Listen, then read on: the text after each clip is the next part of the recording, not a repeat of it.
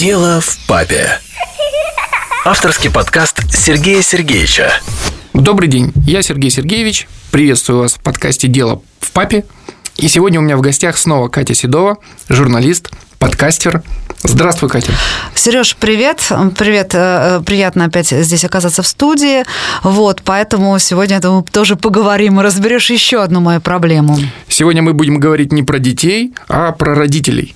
Да, сегодня мы будем говорить про родителей. Я, знаешь, вот я начну, наверное, издалека. А, вот э, ты семейный психолог, ты человек, который консультируешь большое количество семей, разбираешь многие вопросы. И вот тут я общалась с женщиной, э, семейным психологом, и она сказала, что у мужчин есть такое свойство, что они не будут оставаться из-за детей, да, в браке, который себя изжил. Или возьмут, например, в отличие от многих стереотипов, женщину э, в жены с любым количеством детей, потому что главным является отношение к женщине. То есть, если мужчина эту женщину любит, хочет, ему без разницы, сколько там у нее прицепов. И точно так же, если любовь э, пропала, это могут быть его дети, там, да, его спиногрызы, но он уйдет, потому что она ему просто невыносима. Вот насколько ты поддерживаешь это убеждение, скажем так, твои коллеги по цеху, но вот в, в другой сфере немножечко. И, ну вот прокомментируй, мне просто интересно. Я согласен с этой позицией, потому что мужчина ищет э, подтверждение своей выгоде, своей силе. Да, то есть, если женщина для него как мама, и ему нужна забота вот эта, то он и будет искать именно эту заботу. Если мужчина э, охотник, сильный, ему нужна власть, он тоже это найдет. Конечно же, когда он не видит подтверждения своим вот этим качествам, естественно, он уйдет. И любовь я всегда считаю основной двигающей силой семьи семьи и отношений. А тогда скажи мне такой вот ответ на вопрос. Это, в общем-то, уже с тем, с чем я к тебе сегодня пришла, но я так издалека буду заходить. Если мужчина любит женщину, если он э, находит подтверждение своим чувствам, если она его поддерживает, если у них все хорошо там в сексе, например, да, то будет ли он а, автоматически любить и то окружение ее, которое у нее есть, я имею в виду ее детей от предыдущих браков? Здесь мы уже а, должны изучить да, а, подкорку мужчины этого, с чем он пришел и что у него творится в подсознании. Потому что большинство людей, сейчас вот я слышу молодежь, они говорят, мы не хотим детей. Да? Откуда берется эта установка? А, почему человек, а, который создает семью, не готов продолжения своего рода? Ну, мне кажется, это нормально. Ты знаешь, я вот вообще а, мысль о том, чтобы заиметь э, ребенка, у меня первая мысль такая возникла в возрасте после 31 года. То есть, если меня в 30 еще было потыкать и спросить, ты хочешь детей, я сказала бы, свят, свят, свят, идите вы, какие дети вообще? Дайте мне порезвиться, и вообще все так классно, зачем мне это все надо? Но потом, знаешь, это, ну, не знаю, можно это назвать биологическими часами или еще с чем-то. Или просто я встретила человека, который в тот момент мне показался прям, что вот вау. И меня прям торкнуло, я поняла, что я хочу ребенка именно вот от этого человека. А это был там первый раз, потом то же самое второй раз, и я не исключаю, что это будет третий раз, а, несмотря ни на что. Но это, а, мне кажется, молодым нормально не хотеть детей, потому что им хочется самим порезвиться. Или ты это не считаешь? Конечно, я считаю, именно это происходит с молодежью, и несмотря на это, все равно молодежь рожает детей в институте. Я думаю, что многое зависит от убеждения, от того, на что человек готов действительно развлекаться, или же что-то такое серьезное планировать. Например, я помню, как я в первом классе сидел за столом на первой партии, и мне пришла в голову мысль, что у меня будет трое детей. Хотя у меня в семье был брат, мы вдвоем были детьми. Откуда это взялось? Почему? Сейчас я жду появления моего шестого ребенка, и, видать, сложилось все немножко по-другому, чем я хотел. Удвоенный такой double вариант сложился. А, нет, ну в раннем, совсем в раннем детстве, да, там лет в пять я говорил, что у меня будет 100 миллионов младенцев, но это совсем другая история. А, это примерно как ты в первом классе, да, вдруг, ну, может быть, такой поймал какой-то инсайт. А, так вот, э, давай вернемся к подкорке мужчины. А, когда у него вообще формируется это отношение к детям, как он вообще, и может ли в зависимости от типажа мужчины быть разные отношения? Скажем, мужчина, который, у которого э, жена там сильнее, там такая условная мамочка, будет конкурировать с ее детьми, а мужчина, допустим, сам доминант, наоборот, там будет всех брать под крыло. Вот мне вот это интересно узнать, как это все работает. Да, отлично. Вот первый вариант, когда мужчина конкурирует да, с женщиной. То есть человек, который хочет от жены получить э, заботу мамы. И, конечно, ему очень сложно смириться с тем, что появляются дети. Сначала была беременность, да, потом кормление грудью. Например, разные постели становятся у мужа с женой. И мужчина не может это выдержать. Он становится обиженным что-то случилось, я этого не хотел. Если же мужчина имеет тип хозяина, да, такого покровителя, вот властный такой, вот он хочет всех одарить радостью своей, то, конечно же, э, ему гораздо проще воспринять все это, он спокойнее к этому относится. Опять-таки, мы идем от фундамента, да, на чем базируется убеждение мужчины и его внутренней позиции. Угу. Ну, а вот ты говоришь, там вот, ну, вот беременность, там все дела, это понятно. А если вот женщина, я с этим как раз и пришла, да, то есть я хотела бы обсудить следующую историю, потому что сегодня у очень многих, э, там, ну что уж говорить, у меня там, это, да, не первый брак, в котором я сейчас живу, вот, э, у многих моих знакомых, да, они там второй раз замужем, третий раз замужем, и у них есть дети от предыдущих браков. И очень многих напрягает отношения, а, вот эта проблема, да, то есть я условно, проблема звучит так. Я люблю своего мужа, он любит меня, но мне не нравится, как он относится к моим детям или к моему ребенку от предыдущего брака. Нет достаточного количества тепла, внимания, есть а, критика, есть претензии. Вот. И вот, э, вот это вот такая же бывает история у мужчин. А я вот езжу на полигоны, когда стрелять, и мне, значит, вот э, исповедуются мои друзья по оружию, что вот их вторая, допустим, у кого-то жена молодая, конфликтует со взрослыми детьми от предыдущего брака.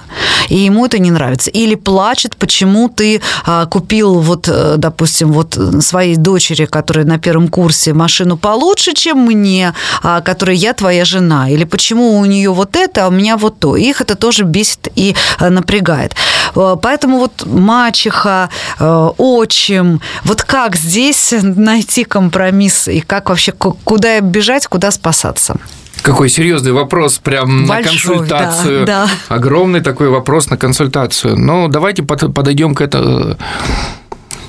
Давайте подойдем к ответу глобально. Да? Мы взрослые люди со взрослой точки зрения. И перед тем, как создать новый брак, уже второй брак, мы очень долго думаем перед этим, нужно ли нам это, хотим ли мы это, и на что мы готовы пойти пожертвовать, чем да, в какой компромисс мы заходим в новый брак.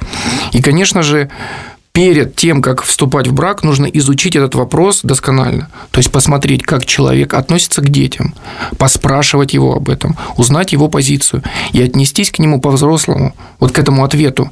Не, не так, что он потом изменит свое мнение, да? Он, я сделаю потом так, как э, я захочу. Нет, нужно принять, обсудить, и если есть шероховатости, конечно же, их учесть. Было у тебя что-нибудь такое обсуждение? Ты, ты знаешь, э, у меня была следующая ситуация, когда мой э, второй муж появился в моей жизни, э, ребенку от первого брака было полтора года, и он ее обожал. Там же маленькая, такая красивая ангелочек, вот. И был период, когда мы ездили отдыхать, но я, поскольку все взрослые люди, да, говорю, что я еще находилась в браке, да, с предыдущим мужем, но ездила отдыхать уже с моим, так скажем, потенциалом потенциально следующим, и иногда в эти поездки мы брали ребенка. И ребенок э, воспринимал, э, то есть там была дружба, любовь и все. Но когда она выросла, когда у нее появилось э, собственное мнение, когда она стала ну, достаточно такой как бы ярко выраженной личностью, а у них э, пошла холодность в отношениях. То есть он стал ее бояться. Он не мог ни разу ей сделать замечание. Он мне скорее выедал мозг.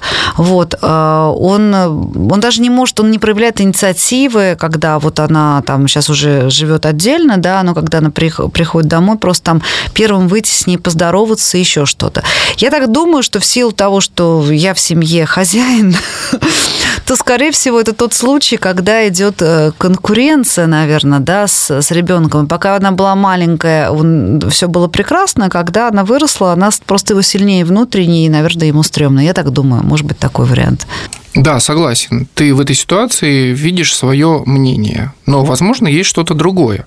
Я хочу здесь отметить такую вещь, как ответственность. Мы все меняем свое мнение с жизнью, с опытом, да, с некоторыми э, результатами, которые мы получаем. И я знаю, что есть три уровня ответственности. Когда мы ответственны, первый уровень, мы ответственны за то, что испытываем сами. И второй уровень ответственности, мы ответственны за то, что испытывает другой человек. И вот очень часто не зная даже вот этих двух вещей, мы обвиняем других в чем-то своем, да, вот нам тяжело что-то, и мы чувство вины свое переносим на человека, что он виноват в этом. Конечно, маленькие дети всегда очень веселые, классные, здоровские. Но когда ребенок растет, он начинает высказывать свое мнение. Помнишь, мы говорили про контроль в прошлый раз? Угу, помню. Вот это вот ощущение потери контроля – да, то есть она уплывает, ребенок растет, взрослеет и вдруг начинает выражать свое мнение, отличное от моего. И вроде бы мы учили ее думать самостоятельно решать, но когда она начинает нам выдавать не такие ответы, как мы ждем, мы начинаем испытывать дискомфорт. Да, очень хорошо помню это состояние, и помню, как ты помог мне с этим справиться а, практически за одно интервью. Вот. А теперь вот скажи, как перестать испытывать дискомфорт от того, что в моем э, мире, да, вот как я себе его вижу, картинка другая взаимоотношений э, супруга и э, дочери от предыдущего брака. То есть мне хотелось бы, чтобы это было, чтобы вот это все было мимими, да, чтобы это была любовь, взаимопонимание, дружба, наверное, так хочет каждый человек, да, вступая в новые отношения, чтобы с его детьми предыдущими, да, его, их любили, там, холили любили и лелеяли, была дружба и взаимопонимание. И вот когда это не происходит или не происходит так, как ты это хочешь, то начинается вот этот вот внутренний дискомфорт, и в том числе претензии к партнеру. И вот я это хочу с тобой прояснить, да, вот этот момент, это очень важно, ведь во всех сказках существует злая мачеха, да, а вот э, и как с этим быть, да, вот она появилась э, в доме там любимого папы, появилась злая женщина, и с ней там героиня совершенно, она сейчас не конфликтует очень сильно, очень мощно, насмерть просто. Я зацеплюсь за слово, да, вот то, что ты испытываешь дискомфорт, да, и задам один вопрос. А, какое чувство у тебя, от какого чувства ты хочешь избавиться? От э, обиды, раздражения, да, злости, вот то чувство, которое ты испытываешь, когда они конфликтуют? Они не конфликтуют. Там, э, там в том-то дело, что был бы конфликт, э, я бы хотела ну, бы... Наверное... Внутреннее, внутреннее напряжение. Вот, да знаешь, я испытываю, наверное, разочарование. Вот такое э, самое сильное чувство. То есть, когда вот кажется, да, вот я все там готова там ради семьи, все, все, все, что могу, делаю, и хочется, чтобы эта семья представляла собой ту картинку, ради которой я там убиваюсь, да, там на Отлично. работе. Вот, а когда я ее не вижу, то я разочарована. Вот Отлично. Ты разочаровываешься, потому что не видишь того, чего хотела бы да. видеть.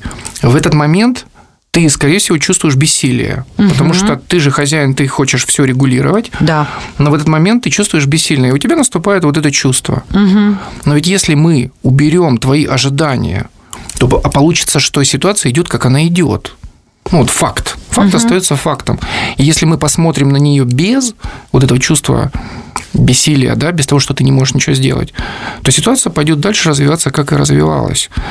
Вот смотри, нужно убрать у тебя внутри угу. вот это переживание.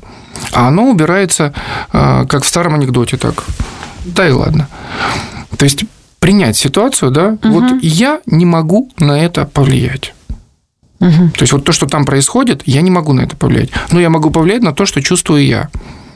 Угу. Конечно, это сложно. Вот человеку как раз хозяину, да, тому вот мы говорили про мужчину, про образ владелец, да, ему трудно принять то, что идет не по его угу. Очень вот. трудно. Ему проще, ему проще взять и поменять э, семью. Отрезать ну, и выкинуть. Да? Вот это мой, э, я, ну, наверное, да, в этой ситуации абсолютно понимаю этих мужчин, э, почему всегда на мужском поле, на мужской территории как-то реализуюсь социально в жизни, мне, наверное, это ближе. И я в этой ситуации понимаю, что а зачем нафиг нужно вот это все тянуть? То есть ты делаешь все своей жизни для того, чтобы, грубо говоря, им было хорошо, и чтобы мне было хорошо, когда я вижу, как это. Если это не происходит, значит, значит, а, подстраиваться точно хозяин не умеет. Он может, конечно, себя уговорить один раз, второй, а потом будет, вот как ты объяснил, да, херак, только это будет не в смысле, а там я на это не влияю, а просто картинку мы меняем, и просто появляется, допустим, другой муж. И это и, и вот и все становится там так, как я хочу. Ну, допустим, да. То есть в этом смысле мне кажется, что гораздо проще а такому типажу людей, неважно, мужчина это или женщина, просто поменять партнера. И не потому, что нет любви к предыдущему, и не потому, что тут э, там вот как бы защита ребенка, который в этом не нуждается и вообще даже не чувствует, что какой-то может быть напряг, а потому что не так, как я этот мир выстроила. Вот, наверное, вот эта история происходит. Да, да, опять внутренний конфликт. И интересная вещь, вот э, про мужчину, который может поменять семью, а может остаться. У нас большинство семей не уходят, они остаются мучать друг друга. То есть вот этот хозяин, он начинает наказывать тех, кто живет рядом. Угу. Чаще всего это, конечно, э, женщина, либо жена, либо мама, если вместе живут угу. все. И вот тогда семья начинает вариться в таком борще жутком, да, понимаешь, угу. к чему все это приводит. Жесть. Вот. Самый легкий, конечно, самый вот этот способ убрать семью, это могут сделать только реально сильные люди которые осознали, что не хотят так дальше продолжать. Но вернемся, допустим, вот она семья есть, и вот это происходит, да? Что, как вот для тебя выход? Нужно согласиться с этим. Сказать, ну вот оно так идет. И молча улыбаясь, смотреть на это, думая о том, что, ну, что внутри тебя большое солнце, и ты всех их любишь. Ты знаешь, да, это такая тоже есть вот точка зрения, я согласна. Мне всегда говорили, представь, э, представь, что война – вот представь, что война, и когда какая-то грандиозная другая задача стоит, то ты уже вот эту всю вот ерунду, она просто отлетает, потому что ты начинаешь э, воевать и оберегать э, вот тех людей, которые с тобой. Ты уже вот эти микрооттенки э, того, что кто-то не так сказал, не с той интонацией, не туда посмотрел, там, не, не соблюдал какие-то ритуалы социальные, это уже становится неважно. А можно, конечно, так рассуждать, что, или как Земфира говорила, моя моей огромной любви хватит на нас двоих с головой, да, то есть можно накрыть этим вот эмофором любви, и как бы можно. Но получается так, что человек, который сильнее, он всегда должен уступать, да? Это так получается? Нет, я бы не сказал. Не уступать. Человек, который сильнее, он должен видеть пути отхода и решения вопроса. Что такое ответственность? Я это вижу как возможность решить любой вопрос, что бы ни наступило. Вот хозяин в семье, тот, кто сильный, он видит всех, он всех знает, и он знает, как решить проблему. Я в своем подкасте «Дело в папе» как раз и хочу разбирать эти вопросы и учить нас, показывать, как быть, чтобы вот эти два человека, находящиеся рядом, они все знали и умели. То есть, когда придет вопрос непонимания, мы все раз и мы знаем, как себя вести. А, мне понравился этот подход, и я, наверное, попробую его применить. Но у меня тогда сейчас вопрос будет шире. Вот вообще шире. Существует мир, э, значит, родных, условно говоря, и существует мир пришлых. А, вернемся вообще глобально к мачехе и к отчиму. Вот э, что должно быть глобально, чтобы конфликта между а, детьми от предыдущих а, браков и пришедшими вновь вторыми половинами а, не существовало? То есть есть какие-то здесь универсальные рецепты? Или вот, а, вот пусть плывет, как плывет? Я про мачеху скажу. Хочешь, знаешь, откуда это появилось? Откуда? Я разбирался с этим вопросом, читаю им сказки, и везде появляется мачеха. Да что такое? Почему мама умирает? Что это за образ? Ведь в сказках э, каждый да, куда, герой – это не образ. Ткни, да. Почему вдруг у девочки умирает мама и появляется какая-то мачеха? Исследуя вопрос, я понял такую вещь, что образ мачехи – это образ мамы дочки, которая стала подростком в свои 12 лет и мама вдруг поменялась. То есть мама раньше была любящая, заботливая, хорошая, а девочка выросла, конфликт интересов, и мама вдруг стала чужой. Интересное угу. очень мнение. Ну, то есть не пущу тебя на бал, да, значит, вот... Э, работай. Есть, а, да, то есть работай, да, ну, грубо говоря, делай уроки, потом пойдешь на дискотеку. А при этом, ну, при этом же берется на ту же дискотеку берутся другие сестры. Или это гипертрофированный э, взгляд девочки-подростка, которая вот так вот все видит, что вот к ней весь мир расположен а, негативно, ее заставляют постоянно убираться в комнате, а, делать уроки, делать все, что не хочется, вот, а то, что хочется, ей не дают. Наверное, как-то так, да? Да, да, я вот ищу этот возраст, когда ребенок жизнерадостный, малыши они все жизнерадостные, они активные, они всех любят. Я хочу понять, а в каком возрасте в школе наступает такой момент, когда все перестает не нравиться? 11 лет. И ну, почему? Вот я... Э, в чем причина? А причина как раз вот в том, что ты начинаешь э, вот то, что ты сейчас сказал э, в начале а, нашей беседы про слово ответственность. То есть, понимаешь, в тот момент, как, пока ребенок знает, что у него нет проблем, ну, то есть он вообще о проблемах не думает. То есть он, его оберегают. Он, да, он может резвиться, потому что какие-то люди, конкретно родители, другие решают какие-то проблемы. Ведь не все дети свою жизнерадостность бросают там, в, скажем, в пятом классе. У некоторых, к сожалению, это происходит раньше. С вот. первого начиная. Тогда, когда угу. я могу так сказать, что я помню, что когда я была маленькая, и у нас была девочка в классе, которая была очень серьезная, которая после школы шла а, в гастроном, покупала продукты, потому что у нее а, она росла только с мамой, которая была тяжело больная. Она лежала, и ей приходилось вот э, решать вот эти вопросы, начиная с 7 лет. И у нее не было вот этого вот ребячества и э, детства. детства. У нее не было детства. Вот э, детство кончается тогда, когда мы, ребенок берет на себя взрослые проблемы, когда он понимает, э, что ему и никто ему не поможет, допустим, в его первой любви никто не поможет там ту девочку или того мальчика полюбить тебя, а вот ты вот полюбил, у тебя, не знаю, неразделенные чувства, и тебе родители не, этого человека не принесут. Угу. А никто не поможет тебе там отстоять свою честь, если тебе дали при всех по морде, тебе нужно будет завтра прийти и также наколошматить. И тебе в этой ситуации нужно показать свой характер. Страшно, не страшно, но надо это сделать. Вот э, даже в отношении собственной жизни. Тогда пропадает вот эта жизнерадостность, это ребячий восторг, вот это щенячий восторг, он исчезает.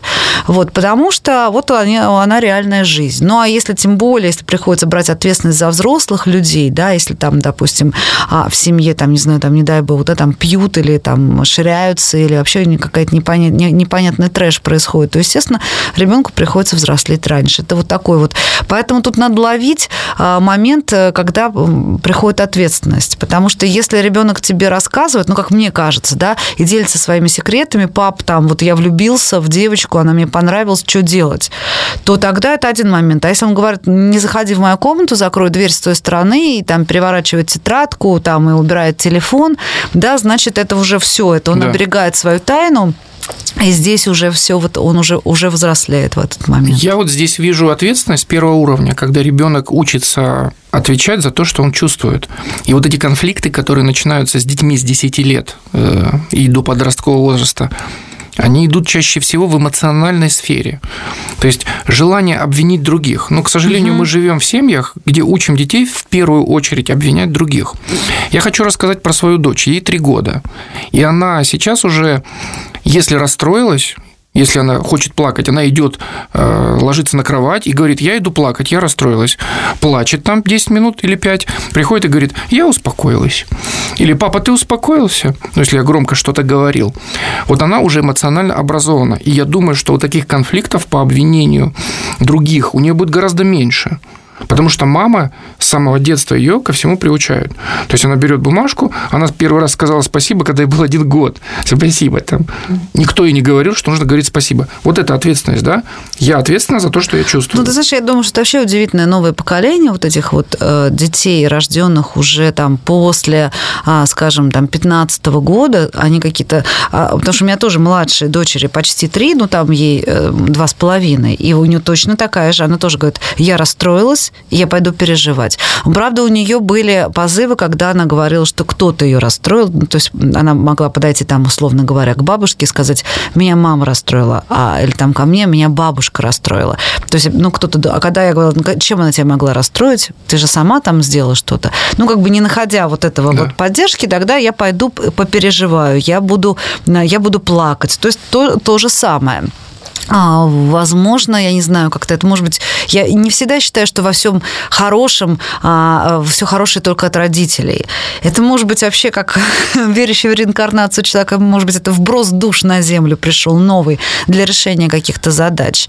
А они гораздо более зрелые, чем предыдущие поколения. Внимание, хочу дать информацию. Говорят, эра Водолея началась. Кстати, да. Кстати, между прочим, и это тоже. Та самая эра Водолея, про которую еще орали там в конце в 20 века, она незаметненько пришла в этом году, там, по-моему, если не ошибаюсь, в начале третьего, что ли, а, февраля. Когда было соединение планет. Да, все вот все, все началось. А о чем эта эра? А эра как раз о подкованности эмоциональной стойкости вот эта вот сила, да, понимание своих эмоций. Это тоже мы будем об этом говорить, что для того, чтобы сделать мальчика сильным или девочку сильной и стойкой, нужно обучить их эмоциям. И вот тогда люди становятся сильными, и у них тогда нет вот этих проблем, о которых мы обсуждаем. Понятие эмоциональный интеллект, оно, в общем, достаточно свежее, достаточно. Да, есть, сейчас это выходит в тренд. Да, и сейчас, но здесь тоже, знаешь, э, есть такие моменты, которые, что стоит за обучением, то есть какая задача? Вот ты говоришь, сделать сильным ребенка, согласна, то есть это значит взять ответственность на себя, это Учить. значит, это да, научи, э, научиться принимать решения самому, научиться самому защищать себя. Но когда вот я извиняюсь, я сейчас, наверное, пну одно издательство, а я прям назову издательство «Клевер», да, для малышей, делает вот эти книги по эмоциональному интеллекту, где на примерах там всяких тигрят, лисят, показывают какие-то ситуации. Но там, извиняюсь, но абсолютно либерастский подход. То есть там сводится к тому, ну, допустим, вышел там какой-нибудь зайчик погулять на полянку и увидел, что все разные звери, вот не такие, как он, да, и вот он сначала там всех наказывал, что они не такие, как он, а потом ему объяснили, что все имеют право на существование, даже если два лисенка любят друг друга, и даже если две кошечки любят друг друга, и вот это тоже они такие, да. Вот я когда вижу, что за, скажем так, э, развитием эмоционального интеллекта это стоят совершенно другие вбросы, да, что нас угу. а, детей хотят научить с, с прям самых с пеленок, что на гомосексуализм это нормально, что, допустим, там, скажем, межрасовые браки это нормально, что э, там вот вот мне вот это начинает подбешивать. То есть я понимаю, что маленького ребенка можно как угодно настроить, и это войдет в него, он будет этим да, жить. создаст убеждение. Да. Поэтому здесь вот вопрос в том, что вот при том, что это тренд сегодня, важно, наверное, еще обратить внимание на то, кто является управителями этого тренда, да, и здесь уже родители должны принимать решение, что они хотят, а, какие они ценности базовые хотят занести в голову своего ребенка. Я на консультациях всегда, вернемся к родителям, да? Да рассказывая об эмоциональном состоянии детей, они приходят и говорят, научите ребенка, он злится, он в депрессии. Я в первую очередь всегда обращаю внимание на то, что знает родитель про эмоции. И чаще всего, в большинстве случаев, как раз родители не знакомы с этим понятием. И я всегда говорю, надо начинать с вас. Я могу ребенку объяснить, рассказать, показать, но он будет делать то, что делаете вы. Если вы, как родитель, обучитесь и начнете это делать, то через 2-3 года, заметьте, не сразу, он должен привыкнуть. Ребенок начнет повторять и делать то же самое. Это важный вопрос. Согласна, потому что родители вообще эмоциональному интеллекту не обучались. И очень много, вот у нас такая Россия, в общем-то, женская страна, да, то есть часто там бабушки, вообще, ну, страна бабушек, потому что родители часто брос... ну, детей оставляли бабушкам, бабушки их воспитывали. Да. Так сложилось, да. А бабушки, они полны стереотипов вообще из далекого прошлого, которые говорили, ох, вот смотрю-ка ты, вот чтоб... главное, чтобы такой же, как твой отец, не вырос, да, говорит бабушка бабушка маленькому мальчику. Вот, э, значит, иди, вот, вот твой отец был грубиян, там, не знаю, или был там, а, значит, э, со всеми дрался, а ты вот лучше бабушке скажи, бабушка за, за тебя заступится и прочее. То есть, э, во-первых, вот это все время перенос обвинения, а во-вторых, да, вот из мальчика растится непонятно что – Вот, а из девочки наоборот, ну-ка потерла слезы. Ты что? Ты еще будущая мама. Ты тебе за детьми еще будешь. Давай э, сопли убрала, ты сильная должна быть, там взвалила на себя мешок картошки, ну условно, да. И это не та сила женская, да, это бой бабы такие, да, вырастали и слабые, значит, инфантильные мужчины, которые, э, значит, вот так совершенно не принимают решений, такой хоботов такой, да. Вот, ну поэтому, конечно, здесь очень важно, что э, родители не обучены, не обучены. Очень хорошо, что ты их обучаешь, потому что мне недавно рассказали про то, что у меня, оказывается, не выстроены границы. И я говорю, как так? А вот так вот не выстроены, поэтому и ты э, заходишь на территорию других людей, куда не надо, и на свою позволяешь зайти. Вот это вот... И я начала обучаться выстраивать границы, там, уже там в возрасте там за, за 45, да. То есть это вот а, важно понимать, что действительно этому надо всегда обучаться. Давай вернемся к нашей изначальной теме, подытожимся. Вот э, то, с чем я пришла. Итак, э, все-таки дети от предыдущих браков, новые мужья и новые жены. Вот что здесь должно, какие, какие правила должны быть, какие ты посоветуешь э, действия совершать для того, чтобы все-таки в, в семье были гармоничные отношения между всеми ее членами? Да, чаще всего договоренность происходит условно. Вот они встретились, люди собрались, и вот как оно пойдет, да, в процессе общения выстраивается договоренность. Если ребенок взрослый уже, конечно, договоренность нужно проговаривать. То есть нужно понять, как ребенок относится к новому человеку и как он готов выстраивать отношения. Все зависит от ребенка. А от взрослого зависит выстраивание авторитета. То есть, если мы показали себя авторитетом и получили авторитет, то дальше мы можем уже управлять да, ребенком. Вот это второй уровень ответственности. Вот ты э, многодетный папа, и у тебя есть дети э, от разных браков, э, разного возраста. То есть, есть маленькие дети, и есть дети большие, есть очень взрослые, есть дети подросткового возраста. Вот как у тебя происходило взаимодействие? Вот у тебя сейчас есть наличествует молодая жена, вот, и дети от разных браков. Вот расскажи просто на своем примере свои какие-то секреты. Да, я тут не могу не сказать про свою жену, потому что она настолько мудрая в этом вопросе, мы с ней ничего не обсуждали, и она настолько правильно поступает в каждой ситуации, что я восхищен тем, как человек это знает. Она, кстати, росла без папы. У нее как раз образа папы, э, ну, вернее, примера папы живого было очень мало. Но при этом она, как мачеха для моих детей, она поступает очень правильно. Она спокойно, безоценочно, без обвинений, просто смотрит на ситуацию. Я ей очень благодарен за то, что я после взаимодействия с моими детьми не получаю от нее ничего, кроме похвалы. Да, какой классный мальчик или отличная девочка. Это очень подхлестывает мою любовь к ней, да, и понимание, скрепляет отношения. Плюс дети к тому же.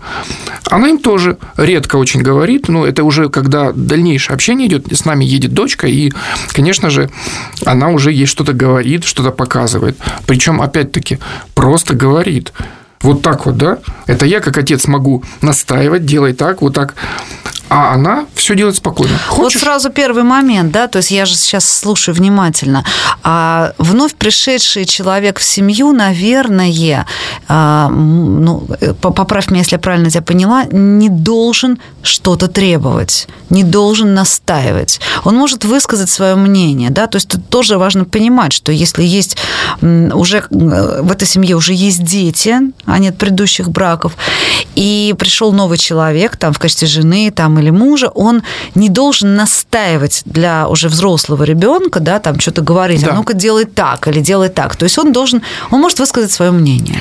Здесь еще один момент, да, он не должен требовать и внутри себя не желать требовать. То есть не выставлять каких-то ожиданий угу, вот этого. Угу. Приходим и смотрим просто, ну, образно говоря, как в зоопарке. Вот он животное. Ну, угу. мы не знаем, кто это. Мы смотрим, радуемся ему и узнаем его без ожиданий. Вот это самый главный момент. Угу. Это, значит, работа, на самом деле, все-таки со взрослым человеком в большей степени должна происходить.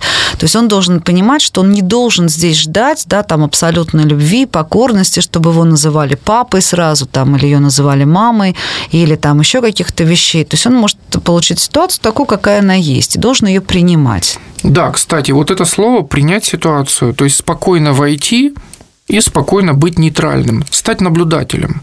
И ребенок уже сам покажет, как он относится, на что он готов, как он хочет называть. И от этого уже начинаем отталкиваться. Ну, разум действительно должен быть чист, не тревожен, а ведь мы все несем свои неврозы, свои трудности в голове. И они заставляют нас что-то придумывать. Вот, вот именно с этой точки, когда мы что-то придумываем и ждем, начинаются все трудности. Твои а, дети называют твою жену мамой, для кого она не является родной мамой? Нет, старший сын, он совсем там почти рядом по возрасту, и они редко очень видятся. А младшая дочь, она говорит, по имени ее называют. Приемные называют нас папа-мама. Это сразу пошло. Ну, я не вижу в этом ничего страшного.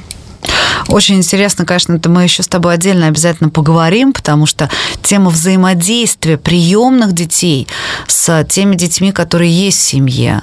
Здесь, наверное, ситуация достаточно глубже, серьезнее, когда ребенок приходит в дом, где есть папа, мама, есть другие дети. Как, они, как он себя чувствует и как он вообще взаимодействует. Да, это... выстраивание с каждым новым членом семьи это, это целая стратегия, это наука группы, коллектива коллектива, потому что когда в коллектив приходит новый человек, все начинается колебаться, и все начинает выстраиваться по-новому.